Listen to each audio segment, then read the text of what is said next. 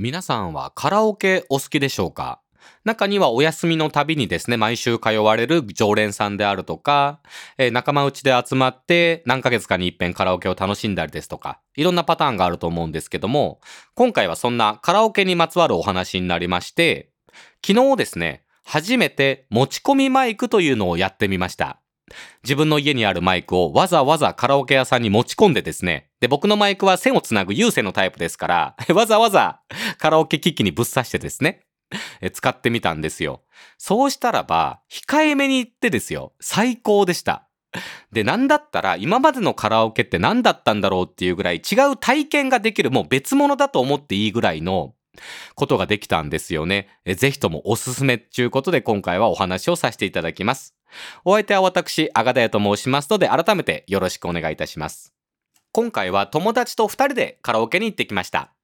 一曲目は友達に歌ってもらったんですね。僕はボリュームのバランスですとか、エコーの調整ですとか、あとマイクが変わったことでどんな風に音が変わるのかなっていうのをまず確認したかったので、友達が歌い出しましたらば、もう第一声からですね、今までのカラオケの感覚とは全然違うものを感じたんですよ。うわーこれなんだろうって思ってたんですけど、あっと思って、今、すっごく気分的に友達のライブに今日足を運んだんだっていう感覚になってたんですよね。もうちょっと大げさに言うならば、友達が CD 出してて、その CD を家で普通にスピーカーで聴いてるような、そんな感覚ぐらいまで陥ったんですよ。いわゆるマイクの解像度が高くてですね、クリアに聞こえていたっていうのもそうなんですけど、最近のカラオケは伴奏もとても生演奏に近くて、いい音質になってますよね。っていうところで、すごくバランスも、えーバッチリ取れていて、クリアで聞きやすくて、で、クリアになっている分、その友達の歌ってるニュアンスですとか、まあ音程もそうなんですけど、そういったものもはっきり出るんですよ。一般的なカラオケ屋さんのマイクは、まあ誰が歌ってもいい感じになるようにうまいこと設計されているっていったようなメリットがあるんですけど、持ち込んだマイクはそうじゃなくて、まあ音をちゃんと拾いますよっていう方向性で作られているマイクになりますので、僕が持っているのが。もう素直にクリアーに音が出てるんですよね。っていうことで、もうね、幸せ。いや、その友達が歌が上手いとか下手っていうレベルではなくて、聞いてて心地いいんですよ。今まで僕のカラオケの経験としましては、どうしてもカラオケ集がするっていう、あの独特な、例えばカラオケのね、歌ってみたの動画が YouTube とかいっぱい上がってると思うんですけど、やっぱりカラオケはカラオケだよねって聞き分けできると思うんですよ。なんですけど、そんなに違和感感じないぐらいカラオケ集がほとんどしないような不思議な感覚がありましたね。で、今度自分が歌った時にどんな感覚だったのかと言いましたらば、まずはね、没入感がすごかったですね。声の部分がクリアになっている分、他のオケの部分ですね。楽器がめちゃくちゃ聞こえるようになるんですよ。なので、後ろにね、自分のバックバンドがいるのではないのかなと。まあ、大げさに言うとそんな錯覚を覚えるぐらいですね、没入感がすごいんですよ。で、楽器がよく聞こえるようになってきて、自分も声のクリアになってくると、自分がですね、カラオケに来てるはずなのに、気軽に歌いたいはずなのに、まるで舞台の上に立たされて、ボーカリストになってるみたいな、そんなところまで、どんどんね、気分がね、テンションが上がっていっちゃうわけなんですよ。あの、ちゃんと歌わなきゃっていうか、本気で音楽やんなきゃみたいな感じになるんですよね。なので、あの、歌もですね、ピッチも徐々に徐々に良くなっていきました、僕は。まあ、だいたい1時間を超えたあたりからですね、ピッチが良くなってきて、で、リズム感も良くなったんですよ。僕は楽器も弾くんですけど、リズム感はとても悪い方の人間なんですね。メトロノームに合わせてギターを弾く時もありますけども、いつもずれちゃうんですよ。僕弾いてみたとか歌ってみた的なね、動画でギター弾くことあるんですけど、全く合わないんですよ。もうそういう人生だと思って諦めてるんですけど、そんな僕ですらですね、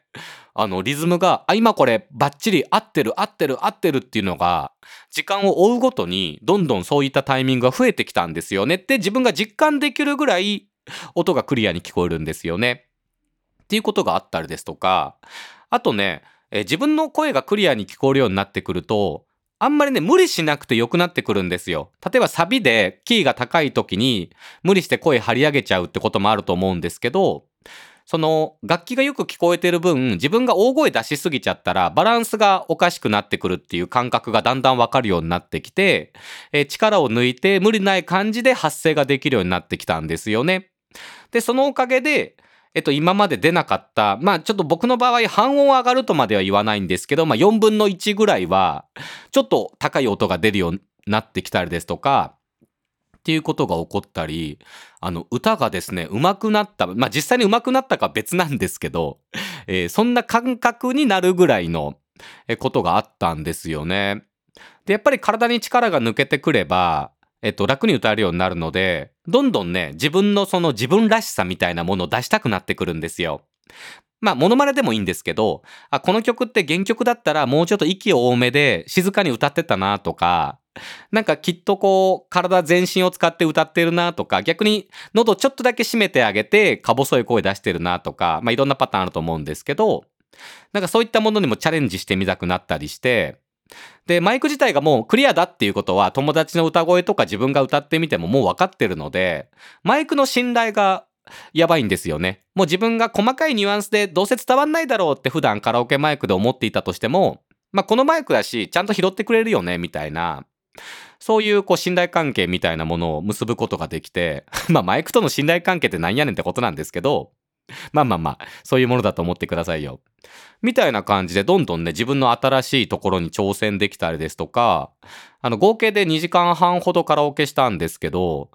なんかね、もう疲れた。もう脳も疲れたし、体ももうくったくたで、で、今日がまあ次の日、いわゆる昨日カラオケ行ってきたんですけど、もうね、腹筋が筋肉痛でね、辛いんですよ。まあですけど、このね、気持ちをどこかに誰かに伝わればいいなと思って今日こうやってポッドキャストを撮ってるんですけどね。なので、まあちょっとまとめましたらば、もうとにかくカラオケとはちょっと別な次元の、なんかライブしてる感覚になれるので、えぜひともおすすめっていうことだったりとか、あと音がクリアに聞こえるんで、自分の今まで微妙だった音程とかリズム感みたいなものが、だんだんこう合わせたくなるっていう感覚ですかね。で、びっちり合うと、今合ってるなっていう、すごいこう高揚感、幸せな気持ちでいっぱいになれるんですよ。やっぱりこう音楽って不思議なもので。もう会えば会うほど、ぴったり、あ、今ぴったり、今ぴったり、みたいな感じでどんどん蓄積されていくわけなんですよね。で、今音外したな、みたいなところもちゃんとわかるので、あ、そういうところは、うん、今度から気をつけるようにしようとか、次歌う曲はそこ意識してみようみたいな、そういった前のめりでカラオケ楽しめるようなヒントになるかと思いますので、えー、ぜひともおすすめっていうことで、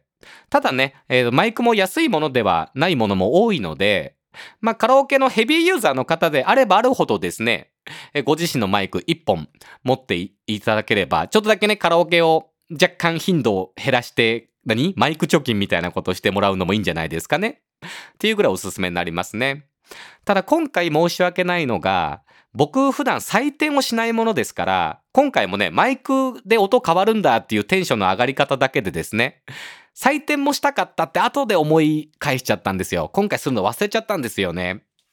なので、えーカラオケマイクと持ち込みマイクで、例えば点数これだけ開きがあったんで、なおさら持ち込みマイクの方が良かったんです、みたいなことが言えればよかったんですけど、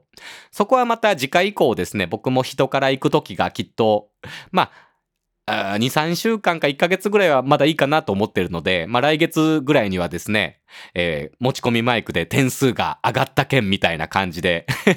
まあ実際上がったらですけど、まあ下がったら下がったりそれもネタになると思ってるので、えー、そういう観点でまたポッドキャストを撮ろうかなって思っておりますので、えー、ぜひとも1ヶ月後ぐらいを楽しみにしていただければいいなというふうに思います。まあ、今日は短いポッドキャストになりましたが、この辺で終わりたいと思います。あとはちょっとマイクにまつわる雑談で締めたいと思うんですけども、じゃあこっからちょっとした雑学というか雑談ですね。今ですね、その持ち込みマイクで流行っているのは、会社名がですね、ゼンハイザーという会社がありまして、ヘッドホンで有名なんですけど、マイクも出しておりまして、なんかそこのマイクがどうやら持ち込みマイクでは人気らしいんですよね。まあ YouTube とか動画ではなかなかね、やっぱりカラオケの部屋に響いてる音ぐらいまでが録音が難しいものですから、YouTube で実際カラオケで使ってみた的な動画を参考にはあまりしない方がいいと思うんですけども、なんかどうやらゼンハイザーが流行ってるみたいですね。で、僕が使っているマイクは、アーカーゲーというアルファベットで AKG っていうロゴが入ってるんですけど、えそういったマイクになりまして、えお値段で言うとね、1万円切るぐらいの、それぐらいの値段のマイクの、マイクになっております。また、あの、無線のタイプのマイクもありまして、そっちの方がね、お手軽に使えるのでいいとは思うんですけど、ある程度何千円多分、8000円ぐらいからになるんですかね。ちょっと僕も細かく無線は調べてなくて、えー申し訳ないんですけど、まあそれぐらいのね、なんていうのかな、やっぱり3000円以下みたいなマイクは、カラオケマイクとそんなに変わんないと思うので、あまりね、や、えっ、と、マイク使ってみたい安いところから始めようっていうのは、ちょっと個人的にはお勧めできないかなと。できれば、まあ、6000円ぐらい以上 で、あの、中古でもいいんだよね、最初はね。うん。なんか、定価調べてもらって、で、なんかめっちゃ安いメルカリとか見つけたら、それで、まあ、壊れてなければね、ちゃんと使えるものでね、えポチってもらって、そういうもので試してみて、で、まあ、自分に合わ合わなかったら、またそれメルカリに出品すればいいと思いますし、みたいな。僕割と中古機材大好き人間なので、そんな感じの買い方もおすすめするんですけど、といったようなですね、もう、なあ、もうカラオケ早く行きたい。もうね、マイクでこんなに違うって初めから知ってればもっとカラオケ 行ってるのになーっていう風な感覚になったので、皆さんもぜひ試してみてくださいね。じゃあ今日はこの辺でおしまいになりますのでありがとうございました。お相手は私、そんなカラオケがもっと好きになりそうなアガダヨがお伝えしました。それではまた次回以降お耳でお会いいたしましょう。さようなら、バイバイ。思い出したんで追加で喋ってるんですけど、そのね、友達がね、もうあまりにも没入感がすごすぎて、もう顔がね、ボーカリストの顔してました。なんかミーシャを歌ってた時だったと思うんですけど、もう長年結構長い付き合いの友達なんですけど、見たことないですね。越に入った表情をされておりましたのが印象的でした。マイクでこんなに変わるものかと思いましたね。